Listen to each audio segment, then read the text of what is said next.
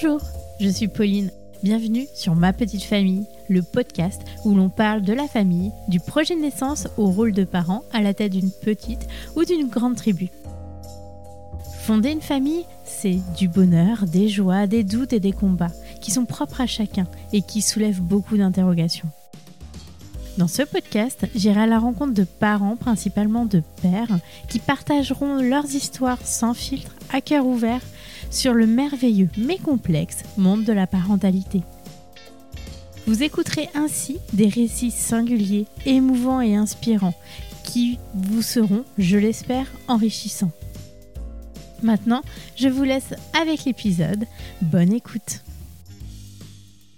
Bonjour Carole, merci beaucoup d'avoir accepté de raconter ton récit sur le podcast Ma Petite Famille. C'est vraiment un grand plaisir de t'avoir à mon micro. Merci à toi Pauline, ravie, plaisir partagé. Je me permets de te poser la première question. Est-ce que tu peux te présenter? D'où viens-tu? De qui est composée ta famille? Et qu'est-ce que tu fais dans la vie? Alors, je m'appelle Carole, j'ai 33 ans, j'habite en Centre-Bretagne. Je suis une 100% pure souche bretonne. Donc je suis mariée avec... Monsieur Cocotte qui s'appelle Thomas, donc on est en couple depuis maintenant 13 ans et puis on a notre belle famille avec nos 4 petits bouts de choux, donc Malo qui a 9 ans et demi, Arthur qui a 6 ans et demi, Juliette qui a 4 ans et demi, je le stipule parce que c'est important pour les enfants, les et demi. Exactement. Et Eden qui a 11 mois. Moi au quotidien en fait je suis vraiment animée par les bonnes énergies, j'ai toujours envie d'aller vers ce qu'il y a de meilleur en fait. Je rebondis toujours très vite, je suis quelqu'un qui a beaucoup d'énergie mais qui a besoin aussi de calme et depuis maintenant plusieurs années, après un congé maternité puis parental, j'ai entrepris un virage puisque j'avais créé en fait The Family Cocotte sur les réseaux sociaux ainsi que sur mon blog. Et puis, j'ai décidé qu'en fait, c'était devenu une marque. Enfin, c'était ma marque, c'était ma famille en fait qui était représentée.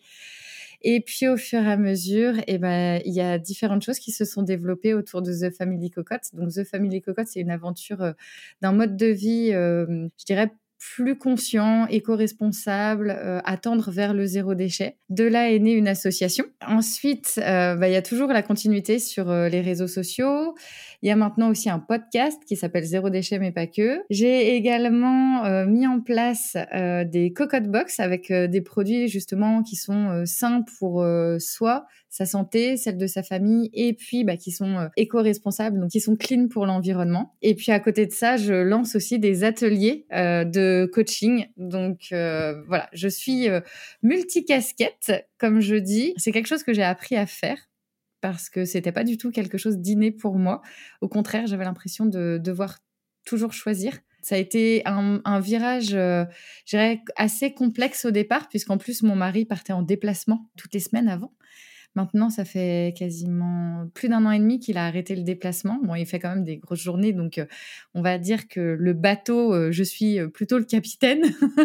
Toutes ces casquettes, en fait, souvent, j'aime dire que j'ai qu'une casquette, c'est juste qu'il y a des couleurs différentes et que chaque couleur correspond à ce que j'aime faire et entreprendre. C'est génial. L'envie d'entreprendre, c'est vraiment venu après la naissance de tes enfants? J'ai toujours eu cette envie d'entreprendre. Enfin, mes parents sont entrepreneurs aussi et j'ai toujours eu ce goût pour avoir des idées. Je suis même parfois... ma plus grande difficulté, des fois, c'est de rester focus parce que je peux avoir 10 idées par jour, 10 choses où je me dis « Ah, mais ça serait trop chouette de faire ça !» Et puis, j'ai toujours eu ce goût de me dire que tout était possible, en fait. Et donc, en fait, je pense que je me suis attachée au salariat, je dirais, plutôt par croyance que ça me permettrait d'accéder notamment, par exemple, au fait d'être propriétaire, de pouvoir avoir des enfants au niveau de sécurité, en fait. Enfin, il y avait une sécurité financière qui manquerait dans quelque chose qui était fixe, chose que l'entrepreneuriat au niveau de l'aspect finance ne permet pas. Enfin, en tout cas, pas tout de suite. Et donc, du coup, j'ai toujours cru aussi qu'il fallait que, parce que mon mari partait en déplacement, c'était à moi, en fait, d'être vraiment, je dirais presque 100% présente à la maison et du coup d'être vraiment l'ancre de la maison pour que tout le monde puisse bien se coordonner, bien communiquer. Et ça a été super chouette aussi comme expérience, mais ça a été compliqué parce que quand j'étais encore salariée, après la naissance de mon deuxième, j'ai repris à temps partiel. Et en fait, ce qui s'est passé, c'est que j'ai vraiment frôlé l'épuisement, le burn-out, que ce soit... Alors, je ne sais pas s'il était professionnel ou plutôt lié à ma parentalité. Enfin, voilà. En tout cas, clairement, j'ai été jusqu'à l'épuisement puisqu'en fait, j'ai été malade d'un simple rhume. Je m'en souviendrai toujours, c'était en octobre 2017. Et du coup, j'ai fait une pneumonie. Ah oui, quand même. Ouais. J'avais un système immunitaire qui était, qui fonctionnait pas. Voilà, trop de fatigue, enfin trop de choses. Et donc du coup, ce qui s'est passé, c'est que déjà j'ai mis beaucoup de temps à comprendre d'où ça venait, pourquoi j'étais aussi fatiguée. En plus, j'avais quand même 3 enfants, mon mari qui était en déplacement toute la semaine, donc ça a mis énormément de temps. Et j'ai eu la chance d'avoir pris un congé parental pour Juliette. Ce congé parental m'a permis aussi d'y aller vraiment tout en douceur, de récupérer toute mon énergie, etc. Mais je dirais, j'ai bien mis quasiment 9 mois, en fait, à vraiment me remettre. Et à partir de là, je me suis dit, OK, maintenant, moi, j'ai envie d'aider les particuliers à passer à l'action au niveau de leur démarche éco-responsable, de guider un maximum les personnes. C'est pour ça que l'association a été créée, parce que ça me permet d'ancrer mon activité sur le territoire de là où j'habite, mais aussi de le faire via les réseaux sociaux. Et comment c'est venu cette idée ? C'est à partir de la naissance de ta 3e, et donc tu as repris des forces physiquement, moralement, émotionnellement pendant ces 9 mois comme tu disais. Et comment tu t'es dit c'est vers le zéro déchet que je voudrais aller ? C'est parce que ta famille était une famille nombreuse et tu t'es dit il faut pas gâcher, ou c'était des convictions que tu avais déjà avant et là tu t'es dit j'ai mon congé parental, autant en profiter pour le mettre à profit. Et l'autre idée... Pourquoi une association ? C'est pour le faire partager au plus grand nombre, je suppose. Donc en fait, effectivement, pour Juliette, c'était déjà quelque chose qui était vraiment très ancré dans notre famille, puisqu'on est un peu tombé dans la marmite du zéro déchet en 2012, on va dire 2012-2013. Et puis après, au fur et à mesure, ça s'est mis en place. Donc ça fait plus de 9 ans qu'on a commencé notre démarche zéro déchet. Et c'est vrai qu'il y a 9 ans, la responsabilité de l'environnement n'était pas ce qu'elle est aujourd'hui. Enfin, moi, je sais que quand je cherchais une recette pour faire une lessive, il n'y avait rien sur Internet. Enfin, c'était vraiment... c'était pas évident. Et puis, au fur et à mesure des années, j'ai vu énormément de choses se faire. Et je me suis dit, non mais alors, autant moi, j'avais rien, j'avais pas d'informations, mais autant là, les gens qui veulent s'y mettre, il y en a trop. C'est un peu le brouillard. Enfin, on sait, il y a 10 chemins différents, on ne sait pas lequel le prendre. En plus, on essaye de s'y mettre, mais si on tombe, par exemple, sur une recette qui est pas spécialement bonne, le problème qui se passe, c'est qu'on fait marche arrière, on se dit, non, j'ai essayé, ça marche pas, leur truc. Et je me suis dit, non, mais en fait, moi, ça fait plusieurs années que je fais ça. J'ai testé énormément de choses. J'ai fait des erreurs aussi. Il m'est arrivé des trucs, la machine à laver qui déborde. Enfin, j'ai eu plein, mais énormément de péripéties. En fait, tout a commencé par un souci financier. Il faut le dire. Mon mari qui était salarié, l'entreprise qui l'embauchait a fermé du jour au lendemain. Donc, un jour, il s'est pointé au travail et plus personne. Ça a été costaud et puis on était quand même jeunes propriétaires, ça faisait à peine 6 mois qu'on avait acheté la maison. Jeunes parents parce que Malo avait quelques mois et là on s'est dit non mais comment on va faire ? Et en fait on était des personnes qui consommaient énormément. Mais quand je dis consommaient, moi ma salle de bain c'était une parfumerie. Enfin, en plus, je travaillais dans le domaine de l'esthétique cosmétique, la vente et tout. Donc, j'avais une 50aine de paires de chaussures. Mon mari était très gadget. Alors, c'était des fois des figurines, des trucs. Et en fait, on n'avait aucune conscience que, par exemple, les tomates, il n'y avait pas de tomates en hiver, quoi. On voulait des tomates au mois de décembre, on s'achetait des tomates, on était hyper novices. Et c'est pour ça qu'avec le recul, je me suis dit, mais si nous, on a pu y arriver, clairement, on partait de super loin. Je me dis, c'est possible que tout le monde y arrive. Et je pense qu'en plus, quand on devient maman, ce pépin financier qui a donné un coup d'arrêt en fait à notre façon de consommer, derrière le fait d'être jeune maman, il y a eu aussi ce questionnement de Qu'est-ce que je lui donne à manger ? Qu'est-ce que je lui mets comme produit sur la peau ? Et en plus, moi, j'ai une formation d'esthétique cosmétique qui fait que, effectivement, je reconnais en fait les ingrédients qui sont notés derrière les produits, chose qui est ultra compliquée, je trouve, pour la grande majorité des personnes. Oui, clairement. Je me disais, non, mais en fait, il y a trop de choses là qui s'alignent pour qu'on le garde pour nous et qu'on ne le partage pas. The Family Cocotte, ça a commencé comme ça. Et puis après, je me dis, mais comment je peux le partager, mais que ça puisse être quand même cadré au niveau structure, parce que quand je faisais des ateliers, par exemple, chez des particuliers ou autres, je le faisais de mon initiative à moi, en fait. Et puis là, je me suis dit, en fait, je vais créer une association avec mon mari et ma sœur, qui est hyper sensibilisée aussi sur le sujet de l'environnement. Et puis, on a embarqué comme ça. Fin 2017, l'association est née. Et puis, on y va vraiment, je dirais, au fur et à mesure. C'est une aventure qui avance aussi par rapport des fois aux demandes du territoire. Là, par exemple, à la fin du mois, il y a la semaine de des réductions des déchets. Et en fait, j'interviens sur un stand pour savoir comment upcycler et comment réutiliser, par exemple, tout ce qui est sur le textile. Réussir à faire, je sais pas, un short avec un pantalon, d'une serviette de bain qui est un petit peu déchirée, et de pouvoir en faire des serviettes à main. Et tout ça, on le fait aussi en cohésion avec une autre association de couture. Enfin, voilà, ça permet aussi de s'ancrer au niveau du territoire. Et je pense que c'est encore plus important là, avec les dernières années, les derniers mois qu'on vient d'avoir, de se reconnecter à l'humain. Moi, s'il y a une chose que je retiendrai, c'est vraiment, on a besoin des uns des autres, et l'humain passera toujours avant tout. Et c'est pour ça, en fait, que ce soit les réseaux sociaux, l'association, les cocotte box, enfin, tous mes projets, derrière, ce qui me motive, c'est le partage à d'autres personnes qui souhaitent prendre le même chemin, en fait, que j'ai pu prendre, mais d'expliquer, ok, moi, il y a des choses qui ont fonctionné, il y en a d'autres non. Moi, je vais te donner ce qui fonctionne tout de suite. Oui, c'est super intéressant. Et puis, je pense que, comme tu dis, l'humain, pour moi, c'est le plus important. C'est aussi pour ça que j'ai créé le podcast, pour partager, pour espérer inspirer d'autres personnes. Et c'est super beau. Et je pense que c'est vrai que quand on devient maman, on a des priorités et des objectifs qui changent un petit peu. Et on voit la vie un peu différemment. Complètement. Moi, ça a été un changement. Et puis, j'aime à dire qu'en fait, c'est comme si on se retrouvait au milieu d'une pièce avec plusieurs portes et qu'il y a 5 portes. Souvent, quand on devient maman, on a l'aspect de son corps, de son bien-être. On a l'aspect finance, parce qu'on on devient responsable d'un petit homme. Donc, en fait, l'aspect financier, on est responsable aussi. Il y a l'aspect alimentation. Il y a l'aspect environnemental. Quel monde on lui laisse demain ? Et il y a l'aspect aussi de la famille, du couple. Qu'est-ce qu'on a envie de créer comme cellule familiale ? En fait, en général, quand on commence à entrouvrir une de ces portes, les autres suivront.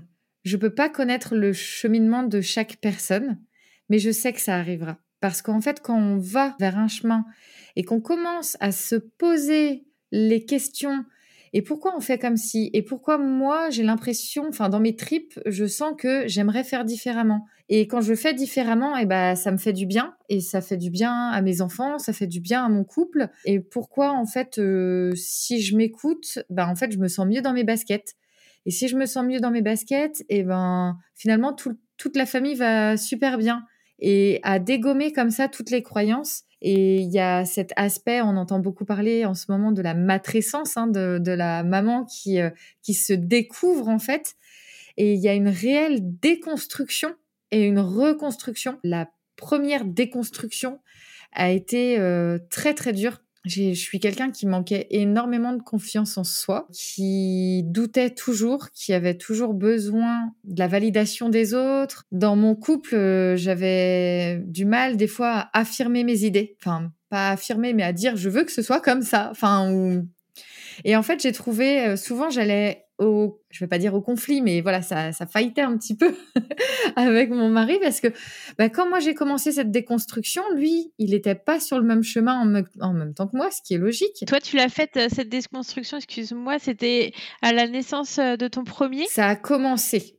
Ok. Voilà. ça a commencé par cet aspect financier. Enfin, en fait, il y a eu déjà le stop par rapport à la consommation qu'on avait. Donc là, déjà, ça a été assez rude parce qu'en fait, on s'est pris un mur, clairement, quand tu es habitué à aller faire du shopping tous les samedis et que du jour au lendemain, bah non, le samedi, tu fais autre chose, sauf que bah sur le coup, tu fais quoi ? Bah ouais, qu'est-ce qu'on fait quand on fait pas de shopping ? C'est une réalité, il faut le déconstruire parce qu'en fait, ça Exactement, reste quand même un schéma automatique. Donc nous, ça a été net. Bon, là-dessus, voilà, il y a eu des choses, ça a été pas facile, mais on a super bien géré et je pense que c'est aussi la force de notre couple, c'est toujours de se dire que de toute façon, les choses fluctuent. Quoi qu'il arrive dans la vie, il y a des moments, ça va super bien au niveau des finances, il y a des fois non, il y a des fois le couple, ça va super bien, il y a des fois non, il y a des fois ça va super bien avec les enfants et des fois non. Enfin, c'est en fluctuation constante et c'est comme ça. Enfin, si c'était plat, ce serait pas joyeux et si tout était bien, eh ben, enfin, en fait, c'est pas possible que tout soit bien parce qu'en fait, il faut forcément la balance entre les deux. Et en fait, au fur et à mesure, donc après, il y a eu l'alimentation. J'ai beaucoup remis par rapport à l'alimentation et surtout à ma parentalité. Parce que, il faut le dire, Malo est né à 7 mois, donc c'est un prématuré. Et on a été coupé à la naissance pendant plus de 24 heures. Donc en fait, il est né, je l'ai eu 5 minutes dans les bras, il est parti dans un hôpital à 50 km de moi. C'était pas du tout prévu. C'était un accouchement, qui s'est déclenché. Pour moi, en fait, les contractions, ça doit faire... Enfin, dans ma tête, ça faisait mal. Comme dans les films, quoi. Ouais. Ce qu'on nous apprend, en fait, même en... Ce qu'on nous apprend, tout à fait. Sauf qu'avec du recul, je me suis rendu compte que j'avais commencé à avoir des contractions à 14h et à 21h30, 22h.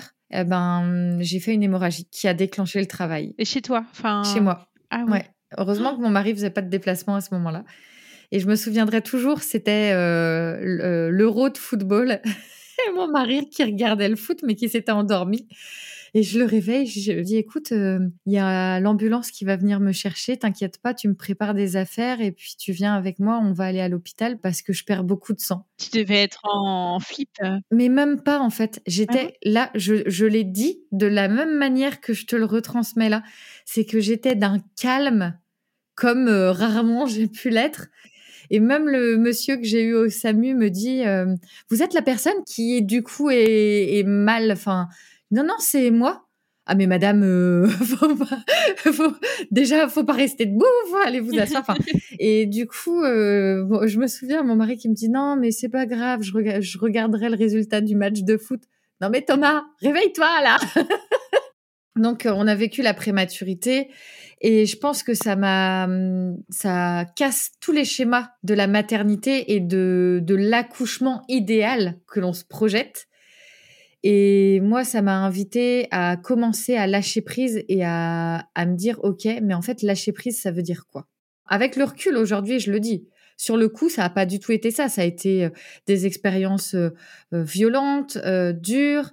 Ça a été intense au niveau émotionnel, la fatigue que ça génère. En plus, il y a la famille. Enfin, il y a beaucoup de choses qui font que l'entourage va pas spécialement comprendre dans le tunnel dans lequel on se trouve quand on est parents de prématurés. En plus, on est rentré à la maison. Malo était encore à l'hôpital.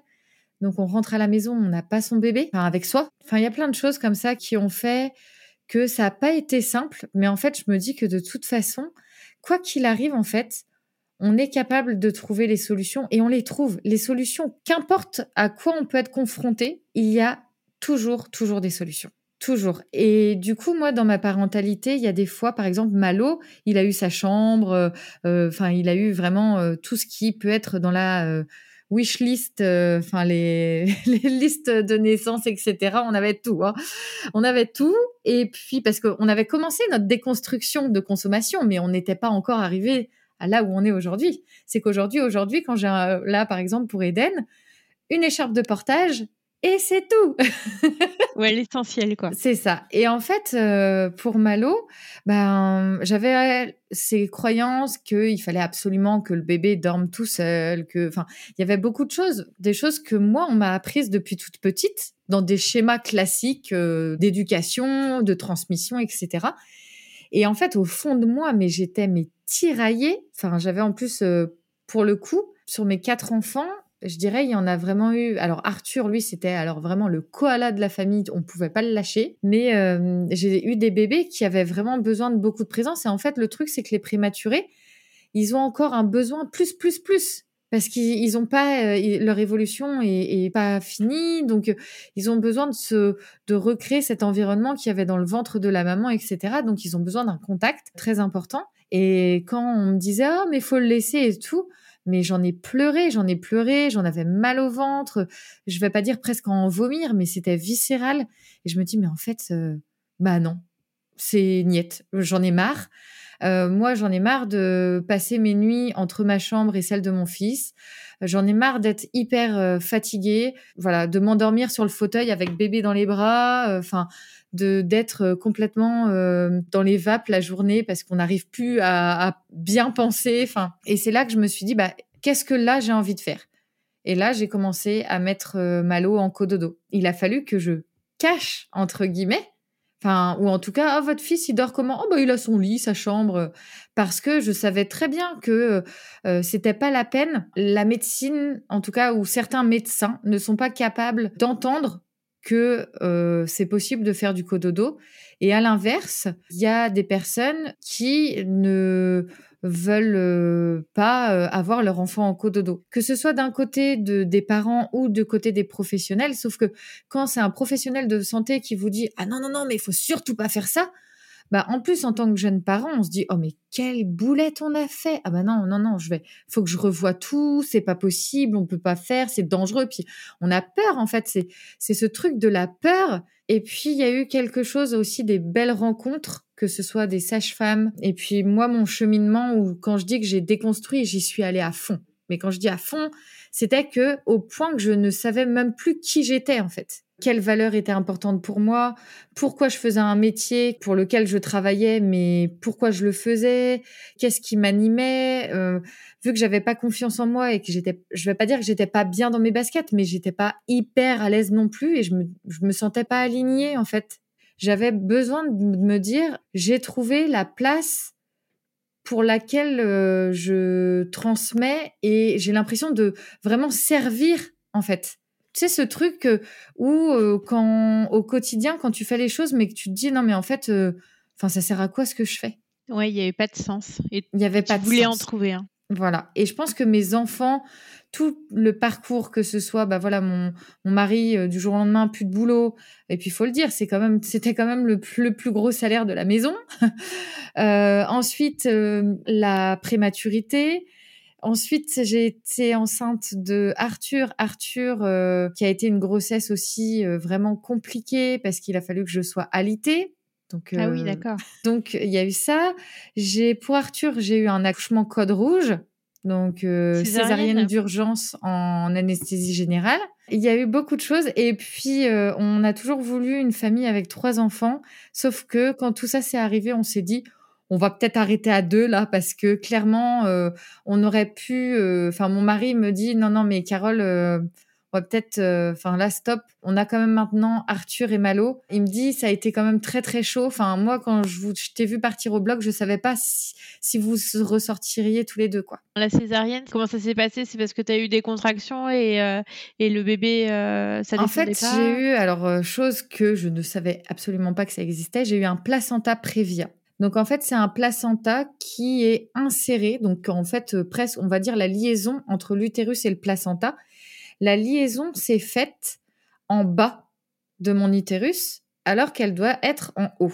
Donc, quand c'est en haut, dès que le bébé grossit, c'est extensible, c'est un élastique et puis c'est une bulle de chewing-gum. Sauf que la bulle de chewing-gum, c'est comme si vous vouliez faire rentrer une bulle de chewing-gum, mais de l'extérieur, en fait.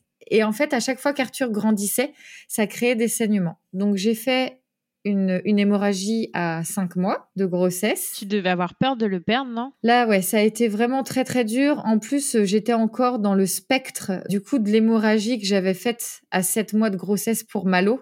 Et là, les contractions qui commencent, parce qu'en fait, le corps, il réagit à cette hémorragie. Et je savais pas encore que j'avais un placenta prévia, parce qu'il y a eu une boulette au niveau médical. Oui, parce que normalement, ils le détectent. Oui, oui. Et en fait, c'était noté dans mon dossier, sauf que j'avais pas eu l'information. J'aurais dû être alitée tout de suite et on m'a pas donné l'info. Quand je suis arrivée aux urgences pour Arthur, à 5 mois, de grossesse. Très clairement, ça a été panique à bord parce que personne savait ce que j'avais.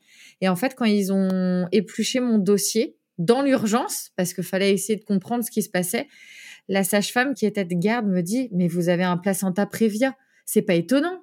Et là, je regarde, je fais « Mais pardon réexpliquez-moi là !»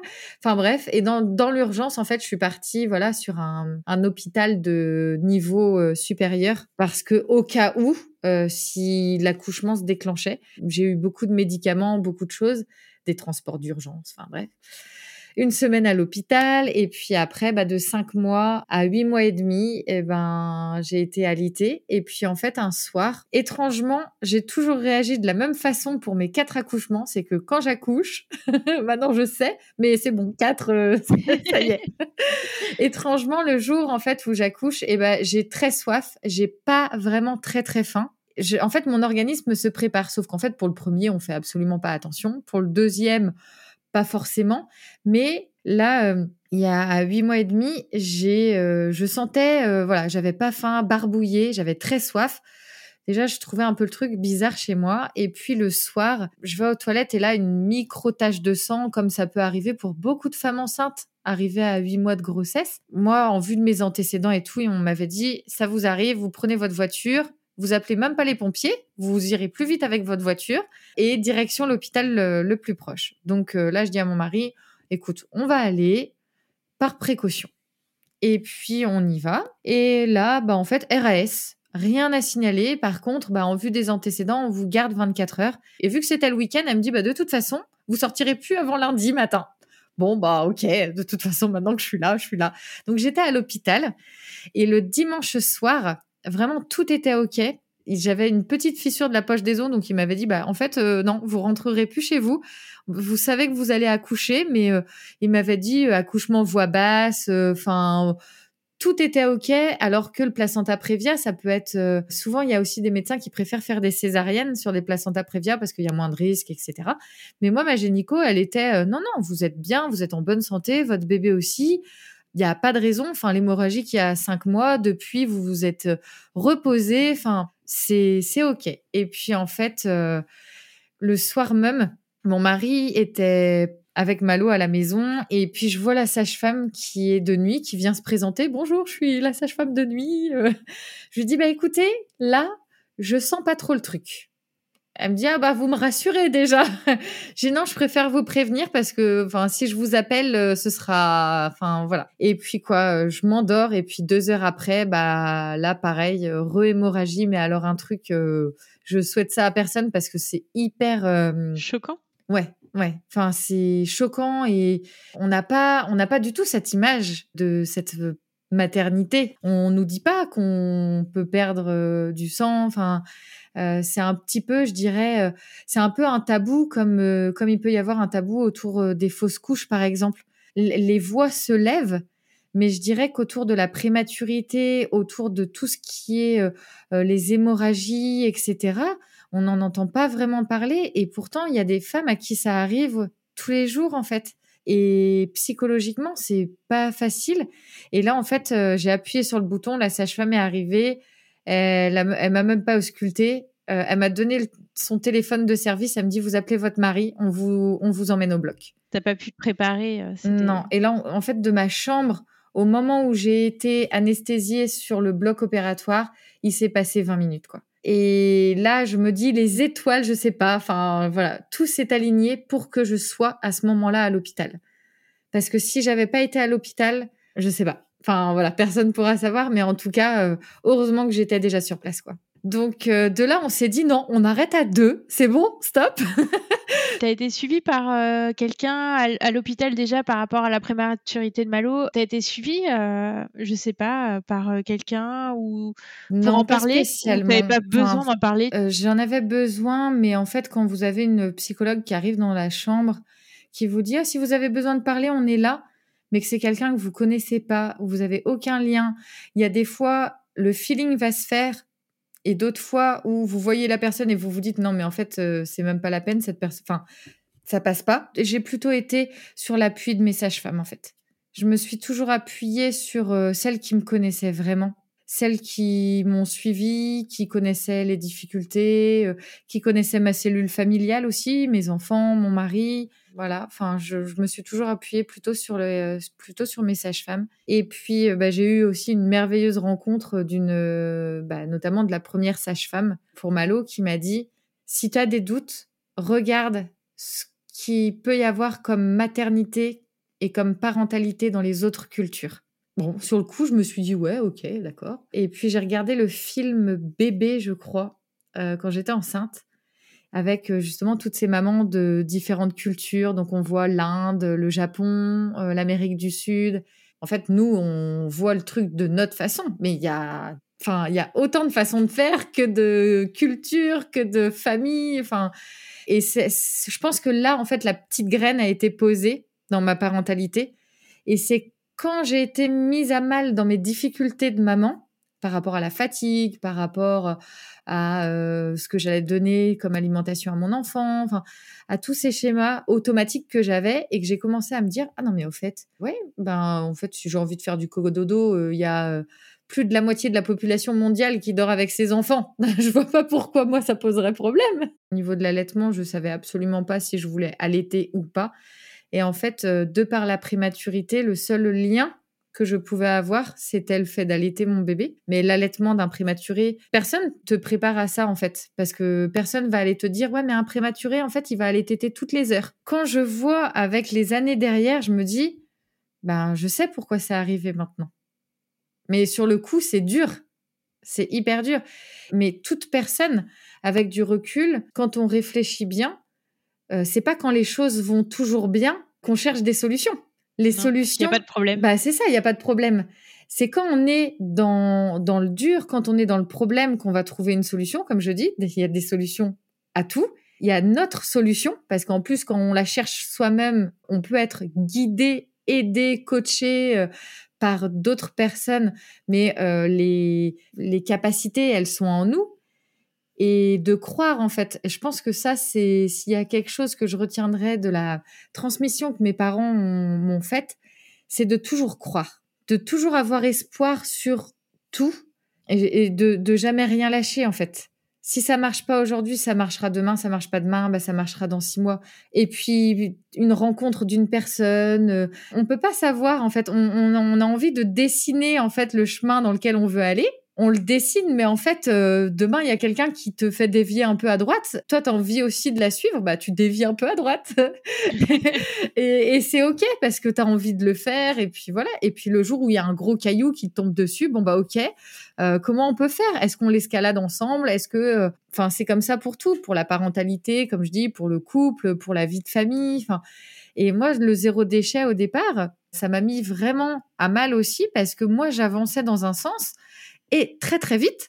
Et en plus, mon mari qui n'était pas là la semaine, donc lui, il arrivait le week-end, il y avait des trucs qui changeaient toutes les semaines. il arrivait plus à suivre. Et du coup, il y a un moment, il y a eu des frictions parce qu'on était sur le même chemin, mais plus du tout à la même vitesse.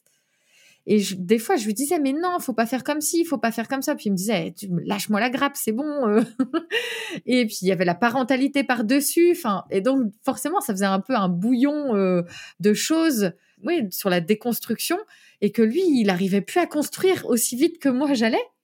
Et à un moment, je me suis dit, en fait, lâche. Il a besoin de construire par lui-même. Et j'ai compris qu'en fait, que ce soit la parentalité, le zéro déchet, quoi qu'on veuille avoir comme changement au niveau de nos vies quotidiennes, et l'organisation, c'est pareil. Enfin, tout changement d'habitude, de croyance également, on peut le faire en famille. Donc, il y a l'identité de la famille qui est une personne. Et dans cette identité, il y a toutes les personnes. Donc, par exemple, nous, on est 6. Donc, c'est 6 plus une identité. Et c'est comme ça que je me suis dit, OK, chacun va avancer à son rythme. Et en fait, la cellule familiale, il y a des choses qui seront pour tout le monde, qui seront ancrées. C'est comme ça. c'est nos valeurs de famille, c'est nos valeurs zéro déchet pour tout le monde. Mais par contre, à l'intérieur de ça, par exemple, je fais mon dentifrice moi-même pour moi, mais pour mon mari, c'est pas le cas. Et on cherche des solutions, des alternatives. Et puis voilà, c'est hyper hyper important parce que je pense qu'il y a sûrement beaucoup de femmes parfois où on a envie d'avancer, on a envie d'initier les changements. Et puis, on peut être frustré, on peut être en colère, on peut être aussi, des fois, on a envie de dire « c'est bon, ça sert à rien ce que je fais », se sentir pas dénigré, mais se dire « non, mais de toute façon, à chaque fois que j'essaye de mettre quelque chose en place, il y a personne. J'ai l'impression d'être toute seule à tirer sur un truc, mais je suis toute seule. » Et donc, de comprendre que non, en fait, t'es pas toute seule. Le changement, il vient souvent des femmes. Moi, je le vois sur les réseaux sociaux avec les différents partages que je fais. Il y a des statistiques et ça me permet de voir effectivement, en fait, les changements dans nos vies quotidiennes sont initiés en grande majorité par les femmes. Et c'est en grande majorité mis en action par les femmes. Voilà. Et il y a ce truc, alors je veux pas stigmatiser, je suis pas du tout comme ça, mais il y a quelque chose qui en va aussi du féminin par rapport au fait de prendre soin et de donner la vie. Tu sais, je sais pas si tu as entendu parler du care, C-A-R-E, le fait de prendre soin. Alors je dis pas que la femme est faite que pour prendre soin de ses enfants, prendre soin des autres, mais en tout cas, dans nos vies quotidiennes et sur les réseaux, on le voit, c'est que les contenus écologiques, si on va voir par exemple des contenus Instagram ou des podcasts, c'est initié en majorité par des femmes. Et le fait de prendre soin de la planète est souvent quelque chose dont la femme prend conscience, en tout cas sur des personnes qui seraient pas initiées à l'écologie de par leur éducation, c'est souvent les femmes en fait qui vont se dire « Ah non mais quel avenir je vais offrir à mes enfants ? Qu'est-ce que je veux comme monde ? Qu'est-ce que je veux pouvoir leur offrir ?» Et en fait, moi, j'ai décidé aussi, de par les partages, l'association et tout, c'est vrai que ça demande beaucoup d'énergie. Des fois, je me dis « Oui, je pourrais faire moins. Je pourrais. » Mais je me dis « Il en va aussi de mon devoir de maman de me dire que je fais mon maximum. Pour que si demain mes enfants me disent « Ah mais toi maman, t'as fait quoi pour l'avenir, pour notre avenir, pour la planète ? Qu'est-ce que t'as vu ?»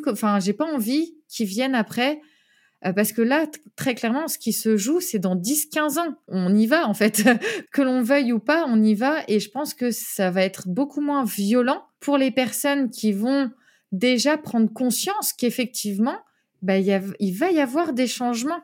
C'est plus facile d'y aller en douceur et de se dire, ok, de toute façon, c'est clair que le monde dans lequel on vit aujourd'hui va changer, va évoluer, chose qu'on a bien vécue là depuis 2 ans. Et c'est beaucoup plus facile quand on se dit, ok, je peux pas avoir la main dessus, je peux pas contrôler, mais par contre, je sais que les changements vont arriver. Et de par là, moi, je sais que les enfants, tous les jours, peut-être pas tous les jours, mais en tout cas, moi, il y a des choses, je fais même plus attention parce que c'est dans mon quotidien. Mais je peux dire à mes enfants, écoute, j'ai donné tout ce que je pouvais, quoi. J'y ai été à fond. Ça changera pas le problème, hein. Tout le monde dit ah ouais, mais c'est pas moi avec mon petit geste ou faire ma lessive moi-même qui va changer quelque chose, parce que je l'entends souvent. Je suis d'accord, c'est pas une personne, mais déjà des milliers, si on essaye tous. Et puis, c'est la transmission, au-delà même du geste que l'on fait, c'est la transmission et l'apprentissage. Nos enfants, du coup, ce qu'ils voient, c'est, ah ouais, à la maison, on essaye d'éviter d'avoir des emballages. Quand on en a, on fait bien le tri. On évite d'acheter des produits industriels. On fait attention à, par exemple, faire un potager quand on a de la place dans le jardin. On fait attention à quand on souhaite quelque chose, parce que mes enfants sont comme tous les enfants, quand en plus, il peut y avoir des dessins animés ou des trucs, là en plus la période des fêtes de fin d'année approche, donc il y a des choses, moi je veux ci, moi je veux ça, machin, je leur cache pas en fait que je leur dis quand ils me demandent même quelque chose dans l'année, écoute, on va noter ça dans la liste, parce qu'en fait j'ai une liste dans mon smartphone toute l'année, tout le temps, pour tous les membres de la famille, et même des fois mes sœurs, mon père, comme ça, dès que s'ils me disent une idée cadeau, tac, je note, et comme ça quand vient l'anniversaire, je reprends ma liste. Et puis ça va tout seul après. Il n'y a pas besoin de se casser la tête. Voilà. Petit tips. Ouais, c'est ça, l'astuce organisation.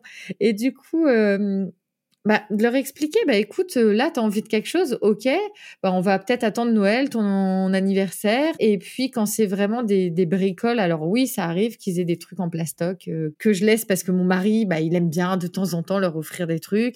Là encore ce midi, ce matin j'ai été à un rendez-vous médical avec Juliette. Je lui ai dit, écoute Juliette, on est que toutes les deux, on va manger ensemble. Tu veux manger où? Et là elle me fait, ah je veux aller manger là. Là, j'ai fait « Oh, t'es sûre que tu veux aller manger là ?» je dirais pas le nom, mais en fast-food, quoi. Et là, j'ai fait « Oh non, je veux pas y aller !» Puis après, je me dis « une journée sur, je vais pas dire 365 jours, mais voilà. » Et je pense qu'il faut aussi parfois juste lâcher prise et se dire « Bon, allez, c'est OK pour aujourd'hui. » Elle était super contente. Et puis voilà, mais il faut pas non plus tomber dans l'excès. Moi, j'ai été aussi tellement à fond qu'à un moment donné, j'ai senti que je faisais un peu marche arrière.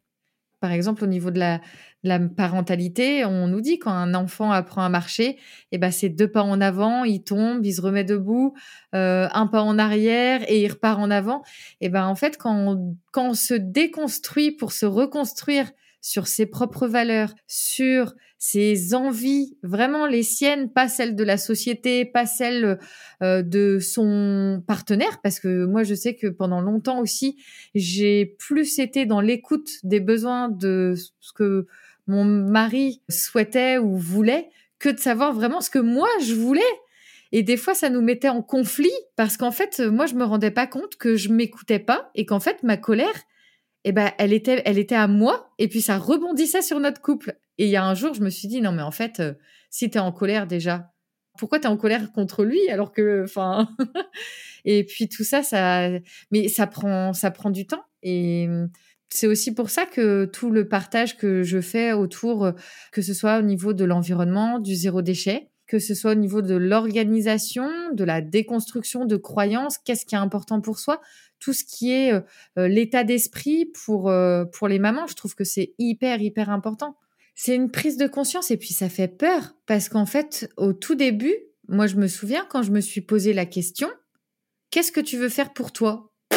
Rien, je sais pas. Qu'est-ce que je peux faire pour moi en fait ? Et les choses se sont mises en place tout doucement. Clairement, en fait, c'est faire de soi sa priorité, point. Et c'est pas être égoïste.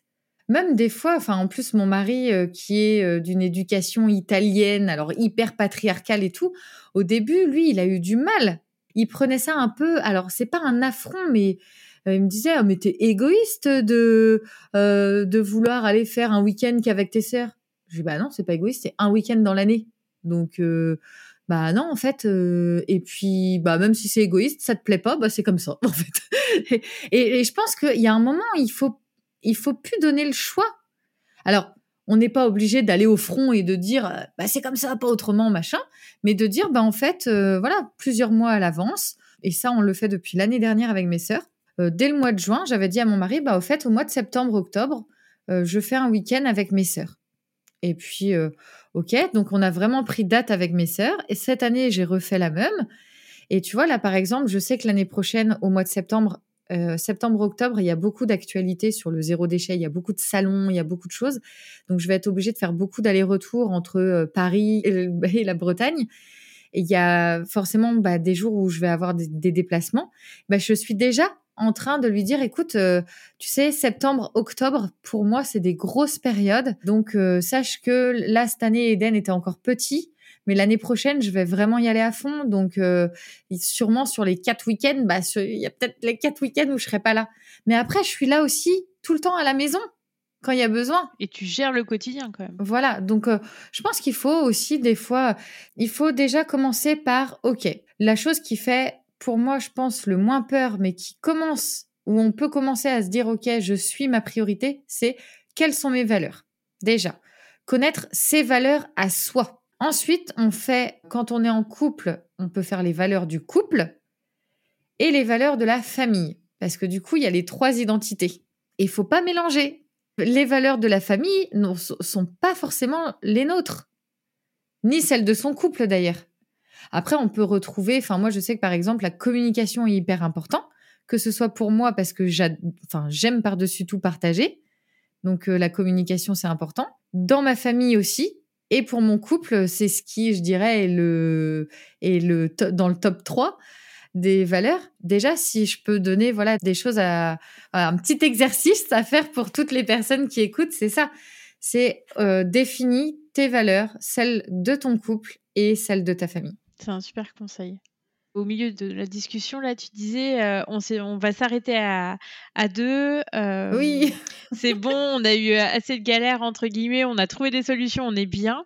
Comment vous vous êtes décidé à en faire un troisième, puis un quatrième, quelques années plus tard? Alors, ce qui s'est passé, c'est que Arthur a grandi, on s'est mariés. Et le mariage, dans tout ça, dans les bonnes énergies du mariage, on avait en fait cette image d'une famille nombreuse et en fait on savait qu'on voulait pas, on voulait vraiment 3 enfants dans notre inconscient. Sauf que notre mental nous disait non, dangereux, danger. Et puis est arrivé un moment où j'ai eu rendez-vous avec ma gynéco pour un suivi. Et puis je lui en ai parlé. Je dis, vous savez, c'est vrai que pour nous c'est, je vais pas dire un deuil parce que c'est un mot bien trop fort, mais c'était quand même quelque chose de se dire que on n'allait pas avoir de 3e enfant. Et je lui ai dit, vous en pensez quoi du côté médical, parce que du coup nous, ce qui nous bloque et ce qui nous fait peur, c'est tous les antécédents qu'il y a pu avoir. Et puis elle m'a dit, en fait Madame Fallini, ce que vous avez fait, ça arrive à une femme sur 1000, sauf que vous, ça a été 2 fois de suite sur vous. Et là, j'ai fait, génial, top, c'est tombé sur moi. Et elle me dit, vous êtes en super santé, aucun antécédent. Elle me dit, moi, d'un point de vue médical, vous voulez un 3e bout de chou, allez-y. Il n'y a aucune contre-indication. Je suis sortie de là un petit peu, je me dis, je sais pas si elle a raison quand même. Puis d'un autre côté, je me dis, elle est quand même médecin. S'il n'y a pas de contre-indication et que, en fait, il n'y avait pas de lien entre tout ce qui a pu se passer entre la première, la 2e grossesse. Il y a, en fait, comme je dis, par exemple, le placenta previa, je crois que c'est une femme sur 1000, je sais plus combien. Et fallait que ça tombe sur moi. C'est vraiment la faute, t'as pas de chance, c'est le hasard, quoi. C'est ça. Et puis elle me dit, en plus, vous savez, en vue des antécédents, même si tout se passe bien, vous allez venir nous voir tous les mois si vous êtes enceinte. Et puis on vous check, on va bien suivre les choses. Vous, mine de rien, vous avez déjà 2 enfants, donc vous allez être aussi davantage à l'écoute de votre corps. Il y a des signes que vous connaissez aussi. Elle m'a rassurée parce que je pense qu'elle a senti que j'avais peur aussi. Et puis c'était peut-être des peurs enfouie qui avait besoin d'être sortie aussi. Avec ce que tu as vécu. C'est ça. Au-delà même de passer le cap du 3e enfant, il y avait peut-être des choses, elle sentait que j'avais besoin d'exprimer ce que j'avais vécu. Et puis, en fait, avec Thomas, en plus pour Arthur, c'était un bébé qui dormait vraiment, mais jamais. Et la nuit, le seul moyen pour dormir un minimum, c'était de l'allaiter. Donc, Arthur a été allaité jusqu'à quasiment 3 ans. Ah oui. Quasiment 3 ans. Parce que, en fait, c'était... Moi, j'étais en mode, comme je dis, un peu en mode survie. Et que, l'allaitement, j'ai jamais coupé parce que c'était le truc qui préservait mon sommeil. Donc, mon sommeil était plus important que d'arrêter... Puis pour moi, en fait, l'allaitement...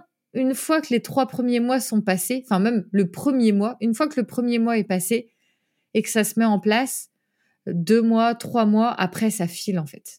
Une fois que c'est mis en place, voilà. Et puis, en fait, Arthur, pour qui, pourquoi, il a commencé à se détacher. Et puis, peut-être que moi, j'étais plus à l'aise. Des fois, je lui disais, tu sais, Arthur, là, j'aime plus trop. Je verbalisais un peu. Il était grand. Il a commencé à être grand. En plus, j'avais le travail. Je pense que il y avait beaucoup de choses qui faisaient que peut-être j'avais sûrement pas beaucoup, en fait, de lait, mais c'était plus vraiment la succion. je commençais à vraiment lui dire non, là, ça, je suis plus bien en fait. Donc là, je me suis dit ouh, il va falloir que je commence à trouver une solution parce que moi, ça me, je sais pas comment expliquer, ça commençait à me donner des frissons, mais pas dans le bon sens du terme. Ça me gênait, ça me tirait au niveau de la poitrine. Enfin, je me sentais plus bien. Donc, je me suis dit, bon, ça peut pas être du jour au lendemain, mais on va commencer à verbaliser, à lui expliquer. Et puis, il a commencé à se détacher. Et ce qui a fait que j'ai eu un retour de couche, à ses 3 ans. Parce que j'avais pas eu de retour de couche, en fait. Ah oui, tu n'avais pas pris la pilule, rien du tout. Enfin, la pilule ou un autre moyen contraceptif. Non, parce qu'avec mon mari, justement, par rapport à tout ce qui s'était passé, moi, en plus, dans mon histoire personnelle, j'ai eu une croissance, en fait, qui a été rapide quand j'étais petite, à l'âge de 8 ans. Donc, j'ai eu un traitement hormonal pendant 1 an, avec des piqûres toutes les semaines, enfin bref. Et on n'a jamais su me dire si ça avait fonctionné, si ça n'avait pas fonctionné, s'il y a des dommages collatéraux. Donc, est-ce que aujourd'hui, la médecine me dit non, vous inquiétez pas, vos antécédents, par exemple, de grossesse avec des hémorragies, ça peut pas venir de ça. Enfin, mais moi, j'ai toujours eu ce truc de me dire, en attendant, personne sait. Donc, c'est quand même assez étrange. Et je pense que cette souffrance-là de la petite Carole, enfin voilà, de la petite fille, qui a quand même, ça a été pas évident pendant 1 an au niveau des piqûres, ça a été des prises de sang avec des journées entières à être allongée, enfin bref, des analyses de sang, etc. Donc c'était vraiment, vraiment pas simple. Et je pense que ça m'a fait prendre beaucoup de recul aussi à la médecine quand je suis devenue adulte. Et à trouver des alternatives naturelles aussi à quand j'étais malade, à me questionner aussi sur, oui, d'accord, il ou elle a fait des études de médecine, mais est-ce que je peux peut-être explorer d'autres choses? Tu vois, la médecine moderne, ouais, c'est carrément, on peut pas remettre en cause, tout ce qui se fait, c'est génial. Mais il y a aussi des médecines autres qui sont, par exemple, la médecine chinoise, qui est ancestrale. C'est, peut-être, il y a peut-être des choses quand même à aller regarder. Et du coup, à trouver des médecines, ce qu'on appelle alternatives. Et donc, du coup, je pense que tout ça, c'est très lié aussi au zéro déchet, à l'environnement. Le fait d'essayer de trouver des solutions peut-être naturelles, etc. L'écoute de son corps. De par la même occasion, moi, en plus, j'ai commencé à faire du yoga, de la méditation. Donc en fait, plus ça va et en fait, plus t'avances et après c'est, comment on dit, c'est une fois que t'es lancé, c'est expansionnel quoi. Ça suit. Ouais, ça suit mais à une vitesse fulgurante. Faut juste réussir à prendre soin de soi et à se faire confiance et se dire ok, je veux aller là, et je vais là. Et puis si je veux faire marche arrière, ou si je veux tourner après à gauche, je tourne à gauche. C'est parti comme ça, Juliette, retour de couche. Je crois que j'ai eu une fois mes règles et j'ai été enceinte tout de suite. Et beau cadeau, vous y attendiez pas, je suppose. Si, on s'attendait quand même parce qu'en fait, on le voulait. On s'était dit, bon, allez, autant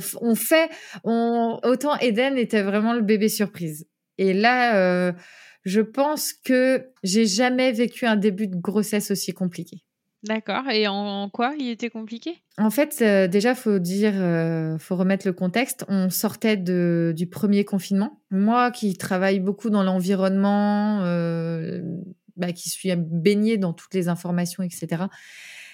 J'ai fait 2 crises un petit peu d'éco-anxiété ou même des crises d'angoisse que certaines personnes ont eues lors du premier confinement parce que, moi, je me suis dit, mais quel monde je vais offrir à mes enfants? Car qu'est-ce qu'on est en train de faire, quoi? Ça a été, mais d'une violence sans nom. Et ouais, je peux comprendre les personnes qui veulent pas remettre ça en question parce que c'est plus facile de pas remettre en question. Moi, j'appelle ça un peu le syndrome de l'autruche. C'est vrai que c'est pas très glorieux, mais ouais, il faut dire les choses. C'est plus facile de ne pas regarder ce qui va pas plutôt que de regarder et de se dire ah, effectivement, on a un problème. Et pour moi, ça a été quand même quelque chose. Et c'est là où je me suis dit non. Quoi que tu fasses, ok, de toute façon, on est tous dans le même bateau.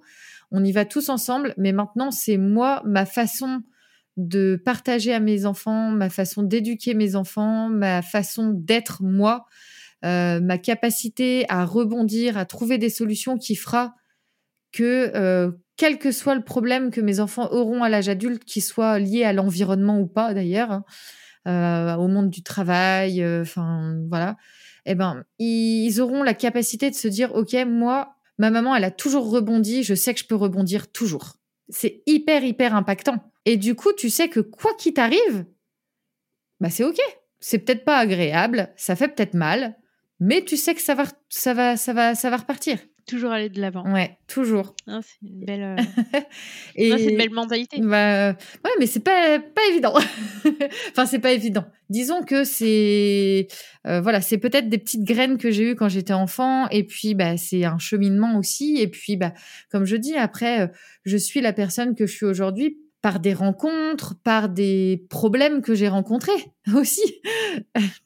Tous ces, enfin comme je dis, le cheminement c'est pas fait avec un long fleuve tranquille. Au contraire, j'ai vécu beaucoup de choses très compliquées. J'ai eu, à titre perso, j'ai eu une période au niveau de l'adolescence qui a été hyper compliquée. Je pense qu'aussi le fait d'être devenue maman, ça m'a énormément apaisée. Ça m'a apaisée dans le sens où ça m'a posée. Tu sais, ne serait-ce que le congé maternité, par exemple. Bon, bah, déjà, tu poses un peu ton quotidien, c'est, voilà. Et puis, bah, comme je disais, après, déconstruire, reconstruire, et puis le fait après d'être de mieux en mieux dans tes baskets, eh ben, il y a des choses que tu vas creuser alors que t'étais pas capable d'aller creuser avant, quoi.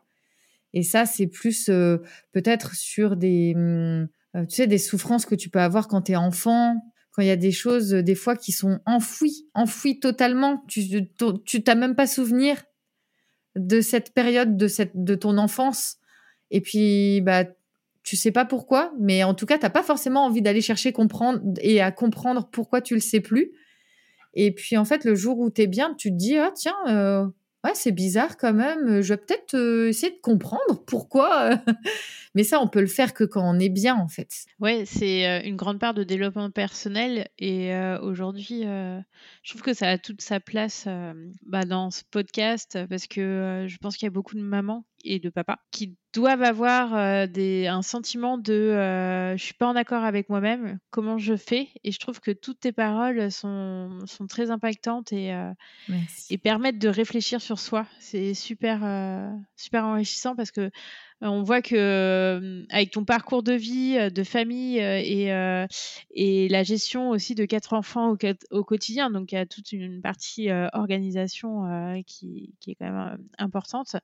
Si on se focalise sur ses envies à soi, on arrive à faire transmettre ça aux gens qui nous entourent, à être heureux soi-même et à transmettre entre guillemets, ce bonheur, en fait, assez facilement et on rayonne. Pour être plus apaisé. Mmh. Ouais. C'est on rayonne. Et puis, en fait, pour quand même... c'est vrai que je m'égare facilement quand je parle, parce que je suis quelqu'un de très... voilà, je vis quand je parle. Et donc, du coup, en fait, à la fin du confinement, donc c'était le dernier week-end du confinement, on reprenait nos vies le lundi. Et là, il y a Arthur le vendredi, qui vient mettre vraiment, Arthur qui faisait 1m20, qui vient poser sa tête contre mon ventre pour faire un câlin. Enfin, pas spécialement contre mon ventre, mais il vient me faire un câlin. Puis il me regarde d'un air un peu bizarre, puis il me fait « Eh maman, t'as un bébé dans le ventre ». Puis là, je le regarde, je lui dis « Mais bien sûr, mon fils ». Puis je lui dis « Mais n'importe quoi ». Enfin, voilà.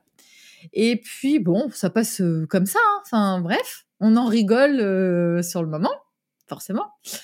Et puis arrive forcément la semaine où je dois avoir mes règles, et puis là pas de règles. Et là je me dis bon, après il y a eu l'anxiété, le confinement et tout, donc bon, on va attendre un peu.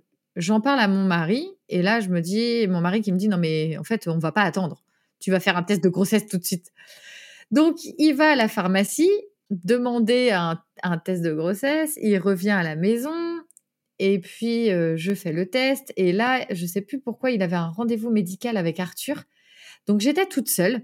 J'étais toute seule avec les enfants, mais j'étais... Donc, je vais aux toilettes, je fais pipi sur le test, et là, je vois les deux barres et je fais... Oh, je suis enceinte. C'était pas prévu. Mais le truc qu'il y a, c'est qu'on avait déjà 3 enfants. On n'avait jamais vu 4 enfants dans notre tableau. Donc, en fait, à ce moment-là, ton mental, il te dit « Non, non, non, mais c'est pas possible. Impossible. Impossible. » Mon mari qui partait encore en déplacement parce que... Non, il était en train de changer de travail. Donc, il était en train de changer de travail. Il n'avait pas encore signé son nouveau job. Il avait démissionné de l'ancien. Enfin, bref, en pleine pandémie mondiale. Moi qui remettais en question le propre de l'avenir de mes enfants par rapport justement au monde dans lequel on vit. Et là, je me dis « Waouh, dur !» Et en plus, dans notre couple, en fait, moi, autant, je m'étais toujours dit « Non, 3, c'est 3 ». Sauf que quand j'ai vu les deux bandes et que j'ai vu que j'étais, enfin, et que j'ai compris que j'étais enceinte, ça a été mais d'une microseconde où je suis passée en mode maman. Puis en plus, bah, en étant déjà maman de 3 enfants, bah, je sais très bien, enfin, l'attachement, enfin, ce qu'un enfant, le lien qu'on peut avoir avec un enfant. Peut-être pas tout de suite, mais en tout cas, on l'a après. Et là, je me dis, bah non, en fait, quoi qu'il arrive, je te protégerai, mais je te protégerai de tout. Parce que je savais pas encore comment allait le prendre Monsieur Cocotte. Enfin, je savais pas du tout. Mais je m'étais dit, bah, ok, t'es là, t'étais pas prévu. Je sais pas si je te veux, si je te veux pas, mais en tout cas, je te protège. Voilà. Dans mon cerveau, c'était comme ça. Et comment ça s'est passé? Eh ben, ça a été hyper compliqué parce que moi et Monsieur Cocotte, on n'a pas été sur la même longueur d'onde. Donc, pendant 15 jours, on s'est donné la réflexion. Mais ça a été des disputes, des pleurs, mais je crois que j'ai jamais pleuré autant de ma vie. Mais ça m'a liée vraiment à ce bébé qui était encore qu'à l'état de petite cellule où je me suis direct attachée et je me suis dit, enfin en fait, non, je peux pas. Enfin, c'est viscéral, c'est comme ça. Et du coup, on avait peur aussi pour notre couple. Qu'est-ce qu'on fait si on continue l'aventure de cette maternité et une famille de 4? Est-ce que notre couple, est-ce que notre famille va pouvoir, pas surmonter, mais réussir à mettre au quotidien? Parce que 4 enfants, c'est complexe. Voilà. Est-ce que on a la possibilité... Bon, après, il y a tout aussi. Bon, on a beau ne pas être du tout matérialiste, hein, mais il faut être quand même honnête. Bah, les conditions de vie, dans quelles conditions de vie on est. On n'est pas tombé dans le truc de faire un tableau pour ou contre. C'est pas du tout, voilà. Mais par contre, on s'est dit, OK, la voiture, on peut mettre 4 enfants. La maison... ça passe. Enfin, tu vois, juste les grands axes. Il n'y a pas besoin de tout énumérer. Je pense qu'on avait besoin de ça pour être rassurés aussi. Et puis, en fait, moi, ma sage-femme, elle m'a dit, bah, écoutez, de toute façon, quoi que vous choisissiez, moi, avant quoi que ce soit, surtout quand c'est un couple avec des enfants et qu'il y a discorde sur l'issue potentielle de cette grossesse, je veux que les 2 parents soient présents pour l'échographie de datation, qui est dans tous les cas obligatoire avant de faire quoi que ce soit. Et donc, moi, dans ma tête, c'était clair. Dans celle de mon mari aussi, mais dans l'autre sens. Donc, en fait, on campait clairement sur les positions, enfin, nos 2 positions. Et puis, bon, j'ai quand même eu cette chance aussi de tomber sur une sage-femme hyper à l'écoute. Que ce soit de mon point de vue, du point de vue de mon mari, elle n'a pas essayé ni de se mettre entre les deux. Enfin, elle a fait de la médiation, mais sans... En étant neutre. Ah ouais, mais d'une façon juste vraiment magnifique. Et en fait, ce jour-là, je pense que je m'en souviendrai toute ma vie. Ce jour-là, donc, elle fait l'échographie et en fait, il y avait déjà le cœur qui battait. Elle me dit, je mets pas le son. C'est volontaire, je mets pas le son. Par contre, est-ce que vous voulez voir? Et moi, j'ai dit, tant qu'on ne sait pas, je ne veux pas voir. Voilà. Donc, elle regarde, elle dit, déjà, on va regarder si ce n'est pas une grossesse extra-utérine. Ou, enfin, voilà. Elle dit, déjà, on va... Voilà. Et donc, elle regarde tout ça. Et là, j'ai mon mari qui s'est levé, qui était à 2 mètres, enfin, à côté du bureau. Enfin, moi, j'étais sur la table pour l'échographie. Et là, mon mari, il se lève, il me dit, bah, moi, je voudrais voir.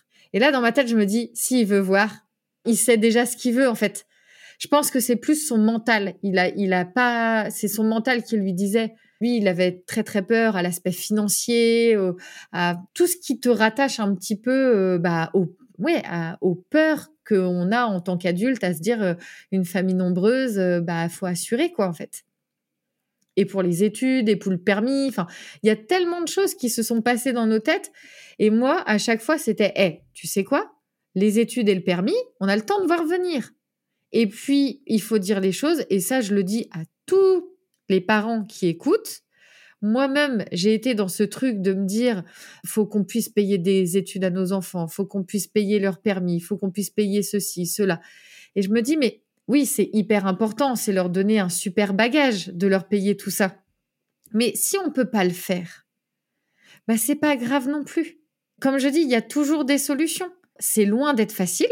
Mais par contre, oui, il y a des personnes qui ont fait des super grandes études, qui sont aujourd'hui docteurs en astrophysique ou autre, et qui ont travaillé pour payer leur fac. Ouais, c'est reconditionner en fait les croyances qu'on a tous et puis lâcher prise. Ouais, c'est ça. Et se dire, mais dans tous les cas, le jour où il y a besoin de passer le permis, ils le passeront. Et puis d'ici là, le monde va pas continuer. Il y a forcément des changements, mais on ne sait pas dans 15 ans comment ça va être vu à la vitesse où le monde dans lequel on échange évolue. On peut se dire que déjà, en fait, moi, ma mission première de maman et de parent, et ça, mon mari, notre mission première, et ça, on l'a définie en tant que parent, on en a discuté tous les deux. Notre mission, c'est de faire des enfants heureux. C'est une super mission. Et peut-être la plus dure.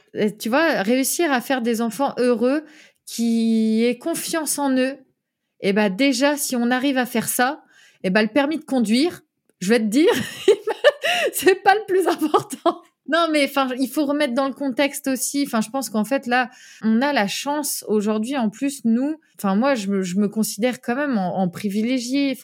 Je vis en France, je vis dans un cadre en pleine nature. J'ai une maison, une voiture, l'école de mes enfants qui est... certes, le système éducatif et le système de santé, il y a énormément de choses à redire, mais ça n'empêche que, par exemple, quand j'ai fait mon hémorragie, il y a une ambulance qui est venue me chercher à la maison, on m'a conduite aux urgences, j'ai été prise en charge. J'étais pas en train de me dire qu'il fallait que je vende ma maison pour pouvoir payer mes frais médicaux. Là, par exemple, il y a beaucoup de personnes qui disent « Ouais, l'environnement, c'est hyper important. » Oui, là-dessus, je suis la première, d'accord. Par contre, faut pas oublier que quelqu'un qui ne sait pas comment il va manger ce soir, de savoir s'il va générer des déchets ou pas, c'est pas franchement son problème, en fait. Lui, son problème, c'est qu'est-ce que je vais pouvoir manger ce soir ou qu'est-ce que je vais mettre sur la table à manger pour ma famille, tu vois. Mais en tout, en fait, le problème qui se passe, c'est qu'il y a des ponts. Il y a des ponts qui existent entre justement la problématique des personnes qui ont du mal à chauffer leur habitation l'hiver, qui ont du mal à bien s'alimenter et alimenter leur famille. Parce qu'à côté de ça, quand on voit tout ce qui est gaspillé, c'est pas normal. Moi qui ai travaillé dans le domaine, par exemple, de l'esthétique cosmétique, quand, par exemple, Dior décrétait qu'il changeait de packaging, tout l'ancien packaging partait à la poubelle. Voilà. J'ai travaillé dans le vêtement. Les vêtements, une fois qu'il y a une fois les soldes, ensuite il y a moi c'était les prix ronds, il y a plusieurs fois des remises jusqu'à ce que le vêtement coûte une dizaine d'euros. Après on me disait tu prends la scanette, tu mets tout en carton. Et là je me dis mais ils vont où les cartons ? Ils retournent à la centrale. Et qu'est-ce qu'ils en font à la centrale ? Ça part pour être incinéré. Truc de fou. Et donc je pense que en fait tout mon parcours, j'ai l'impression qu'en fait, depuis que je suis petite, ce n'est que des pièces de puzzle que là, depuis quelques années, j'ai réussi à mettre en place. Et grâce à ton rôle de maman, c'est ça qui est fou. Ouais. Avec le changement de vision. Et ce qu'il faut savoir, alors je ne sais pas si tu le sais, mais je trouve que ça peut être hyper inspirant pour d'autres parents aussi. Il faut savoir que le cerveau de la maman, quand on est enceinte et en période de postpartum, donc les mois après la naissance, notre cerveau devient hyper malléable. C'est qu'en fait, le cerveau se prépare avec le melting pot d'hormones à justement déconstruire les croyances pour pouvoir apprendre, comme apprendre dans le même état d'esprit que peuvent apprendre les enfants. C'est qu'en fait, notre cerveau, tout notre corps se conditionne pour apprendre un rôle dans lequel on n'a pas encore de connaissances. En tout cas, de connaissances soi-même. Et donc, profiter toutes les mamans, profitez vraiment de vos grossesses et de la période postpartum pour apprendre une nouvelle langue. Si vous voulez apprendre des nouveaux rituels, tout ce qui est mindset, zéro déchet, la parentalité, l'alimentation, enfin, quel domaine vous attire, allez-y à fond. Votre cerveau va apprendre à une vitesse de dingue. Et je pense que ça m'a beaucoup aidée. En fait, je me suis pas rendu compte. Avec du recul, je me rends compte aussi que j'ai jamais autant appris que depuis que je fais les choses parce que ça m'anime, en fait. Je suis complètement autodidacte, mais en fait, je suis tellement animée par ce que je fais.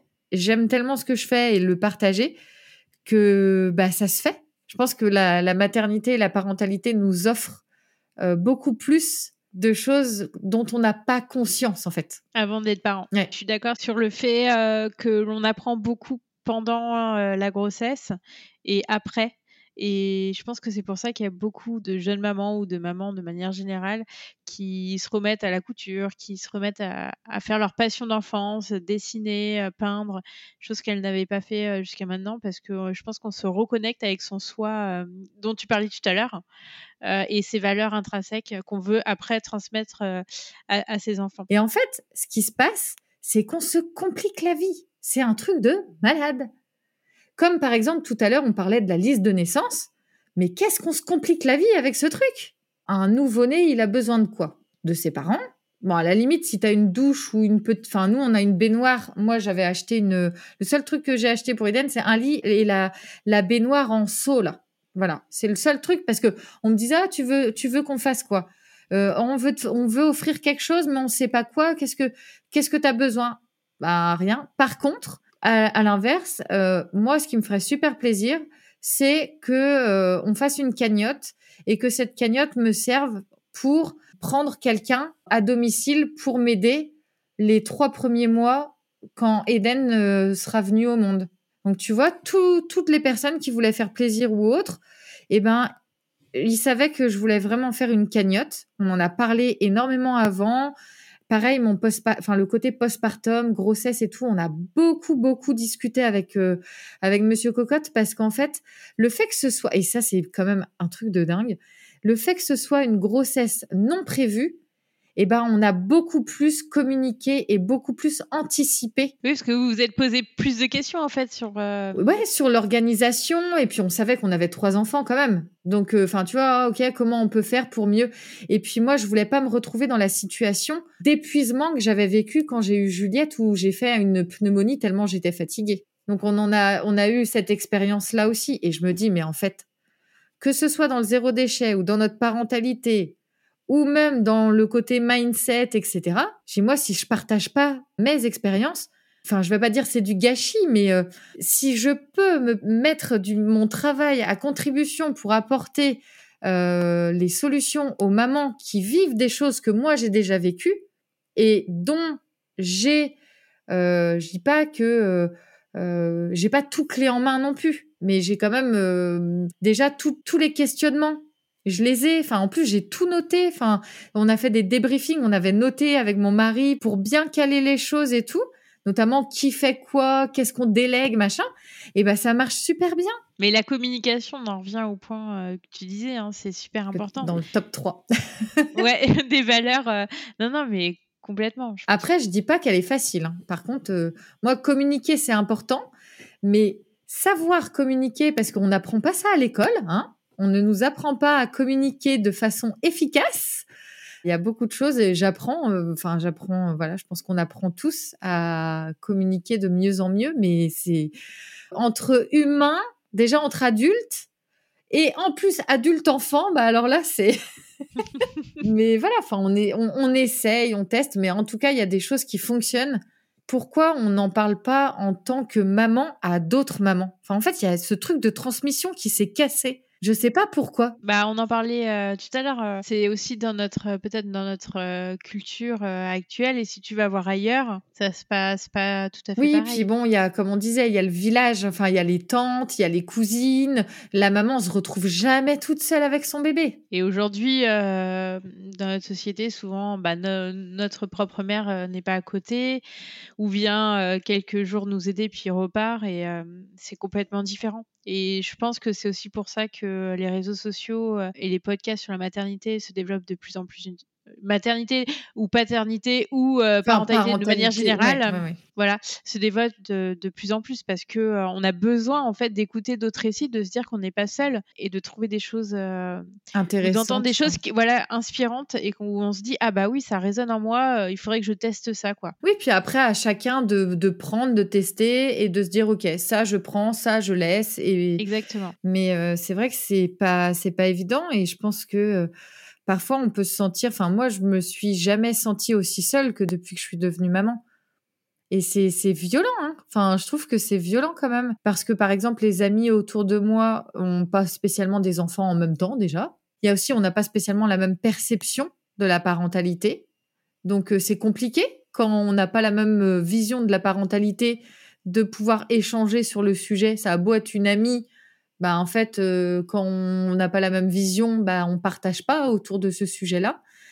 Les parents, bah, alors, des fois, enfin, soit qu'ils soient à côté ou pas, mais comme tu dis, il faut aussi qu'ils soient dans l'écoute, parce qu'il y a aussi beaucoup de parents, voire de grands-parents, qui sont absolument pas dans la position d'écoute de dire que, effectivement, ils ont fait de leur mieux, mais c'était peut-être pas la meilleure des façons.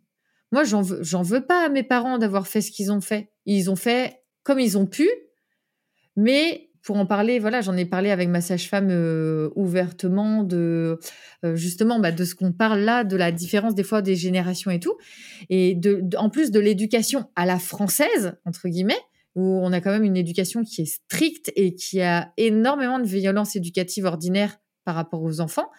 Et elle disait, faut pas oublier, la plupart des parents ou en tout cas des parents de nos générations, enfin voilà, sans le vouloir, ils ont été maltraitants. Et c'est dur pour cette génération-là d'en prendre conscience. Parce que eux, ils ont fait du mieux qu'ils pouvaient, tu vois. Enfin, ils se sont pas dit on fait les choses pour faire mal. Non, ils ont fait juste comme ils pouvaient. Et c'était dans les codes à ce moment-là au niveau de la société. Et aujourd'hui, nous, en tant que nouveaux parents, on leur dit, bah non, en fait, il faut faire du cododo. Faut plus de Enfin, moi, je sais que j'évite un maximum les punitions, les gestes violents. Bon, des fois, la communication violente, enfin, violente. Les cris, notamment, tout ça. Bon, bref, bon. Je fais au mieux, hein. Oui. Mais c'est pas du tout facile de déconstruire. Et je pense que ça peut être aussi... moi, je serais curieuse, justement, d'avoir peut-être des personnes d'une génération au-dessus pour justement, enfin par exemple aujourd'hui, les grands-parents d'aujourd'hui, bah notamment, est-ce que pour eux c'est pas aussi un peu violent, tu vois, de comprendre que ce qu'ils ont fait, bah ça a pu nuire au développement des cerveaux de leurs enfants, quoi. Alors que c'était les codes de la société à ce moment-là. Enfin, je pense que il faut être bien dans ses baskets pour pouvoir se le dire. Ouais, c'est clair. Et avoir une ouverture d'esprit. Parce qu'à l'époque, c'est vrai qu'on mettait pas autant l'enfant au centre. Oui, puis après, je pense qu'ils savaient pas. Enfin, les neurosciences, elles étaient à leur balbutiement. On savait pas que mettre un enfant au coin, eh ben, quand c'était récurrent, il y a des connexions au niveau de son cerveau, au niveau neuronal qui se faisaient pas et que l'enfant, en fait, il sécrète des hormones qui font que la croissance du cerveau va diminuer. Enfin, on n'avait aucune conscience de ça. Donc, ils ont fait avec les outils qu'ils avaient à ce moment-là, comme nous, on fait avec les outils d'aujourd'hui. Et puis, la parentalité qu'il va y avoir dans 20 ou 30 ans, eh ben, j'espère qu'elle aura évolué aussi, tu vois.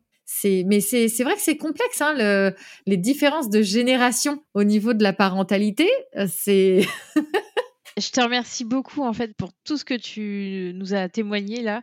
On a vraiment, je trouve, eu des pistes, des réflexions très inspirantes, des petits tips pour se reconnecter à soi-même. Et on voit que dans chaque parcours de famille nombreuse ou pas, eh ben il y a toujours une histoire et on se découvre maman comme on n'aurait pas pu croire qu'on le serait après la naissance de ses enfants. C'est fou. Je pense qu'en fait, oui, c'est ça, c'est notre deuxième naissance en fait. Je te remercie beaucoup, Carole. Merci beaucoup, Pauline. Ça a été un super moment, très agréable et super intense au niveau du partage. Merci. Si vous entendez ce message, c'est que vous avez écouté l'épisode jusqu'au bout. Et je vous en remercie grandement. Je vous invite à me laisser un commentaire pour continuer les échanges et à mettre la note de 5 étoiles si l'épisode vous a plu. Cela contribue à augmenter la visibilité du podcast sur les plateformes. Merci beaucoup de votre soutien et à bientôt pour le prochain épisode.